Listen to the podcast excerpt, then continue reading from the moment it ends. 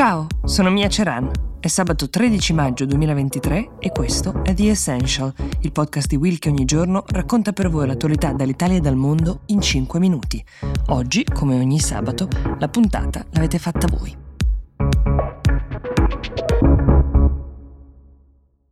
Partiamo dalla domanda che ci arriva da Marco Ferrero, che ci chiede di parlare di elezioni in Turchia. Allora, domani, domenica quattordici maggio, si terrà il primo dei due turni delle elezioni presidenziali turche e il risultato potrebbe mettere fine eh, clamorosamente alla leadership del presidente Erdogan. Erdogan nei sondaggi è dato al secondo posto, a pochi punti di distacco dal suo sfidante principale. Un terzo sfidante ehm, si è ritirato. Si chiama Kemal Kılıçdaroğlu. In questi mesi è riuscito questo uomo uh, ad ottenere il supporto della maggior parte dei partiti di opposizione, diciamo raggruppandoli intorno alla propria figura. I media turchi e internazionali lo hanno soprannominato il Gandhi turco, um, forse più perché fisicamente lo ricorda, con questo naso un po' appuntito, gli occhiali, i baffetti, che non per il suo carisma. Ha uno stile politico più conciliante, più pacifico decisamente rispetto al suo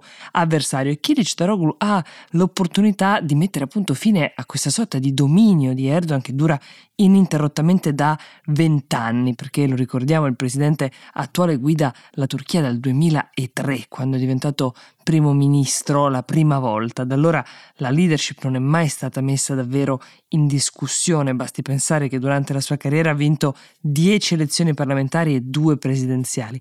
A questo giro però le cose potrebbero andare molto diversamente. Sin dall'inizio Kılıçdaroğlu si è proposto come il candidato che vuole riportare la democrazia in Turchia. Durante la sua campagna ha accusato Erdogan di aver minato le istituzioni democratiche del paese, di aver accentrato i poteri e di aver anche arrestato centinaia di giornalisti dissidenti. Quest'ultima è un'accusa eh, abbastanza indiscutibile. Oltre ad aver colpito delle minoranze etniche, come nel caso dei cittadini turchi, Erdogan è sempre stato eh, molto aggressivo eh, sui temi che riguardano la comunità L G B T Q, che invece Kılıçdaroğlu difende in maniera molto più convinta. La preoccupazione poi per la salute della democrazia turca non è l'unica ragione del calo di di popolarità di Erdogan. Il motivo principale è in realtà questa crisi economica che colpisce la Turchia più o meno, diciamo, dalla fine della pandemia. È una crisi che in parte è stata causata da alcune scelte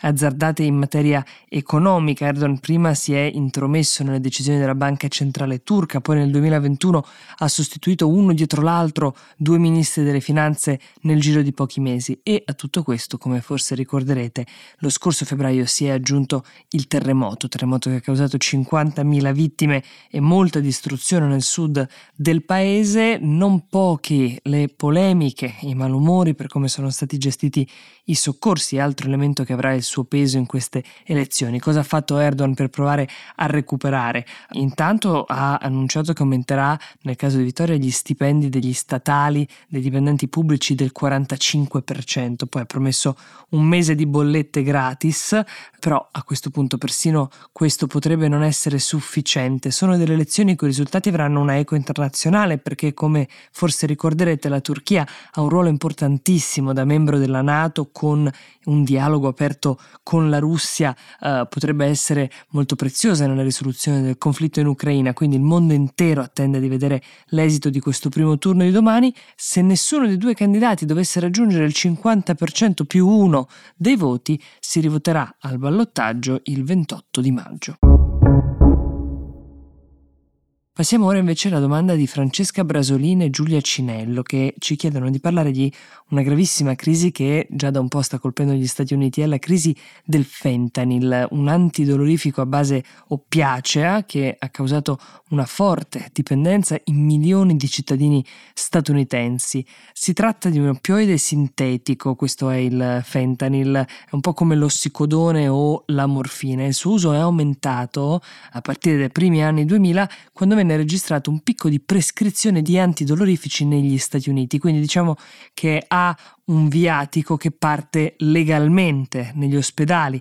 Il problema è che questi antidolorifici poi venivano prescritti con così tanta facilità anche per problemi minori e nel frattempo molte persone hanno iniziato a sviluppare una dipendenza e a farne uso oltre al problema di salute per il quale avevano iniziato. Il ricorso al fentanyl è cresciuto esponenzialmente a partire dal duemilaquindici. Oggi è diventata una delle sostanze più vendute dai trafficanti di stupefacenti. Secondo il National Center for Health Statistics, circa millecinquecento cittadini americani muoiono ogni settimana a causa dell'assunzione di qualche tipo di oppioide. A questa emergenza però recentemente se ne è aggiunta un'altra ed è l'abbinamento tra fentanyl insieme alla xilazina. Che cos'è? È un sedativo, la xilazina, che viene usato principalmente per gli animali come i cavalli. Eh, se assunto dall'uomo causa un rallentamento del battito cardiaco, della respirazione e anche una riduzione delle capacità motorie. L'uso del fentanyl insieme alla xilazina negli ultimi mesi è aumentato enormemente, in particolare in città come Filadelfia e San Francisco, dove alcuni quartieri si sono trasformati in delle piazze di spaccio a cielo aperto. Secondo le ultime statistiche Statistiche, nel duemilaventuno sono morte settantamila persone negli Stati Uniti a causa di overdose di fentanyl e la crescita del suo uso insieme alla xilazina la rende ancora più pericolosa. L'amministrazione Biden ha dichiarato l'uso combinato di fentanyl e xilazina una minaccia emergente, quindi se ne parla anche ad alti livelli ed esplicitamente un modo per alzare l'attenzione sul tema e spingere le autorità locali a destinare più fondi al recupero delle persone dipendenti dal fentanyl e alla prevenzione soprattutto. The Essential per oggi si ferma qui, io vi auguro un buon fine settimana e come sempre vi do appuntamento a lunedì.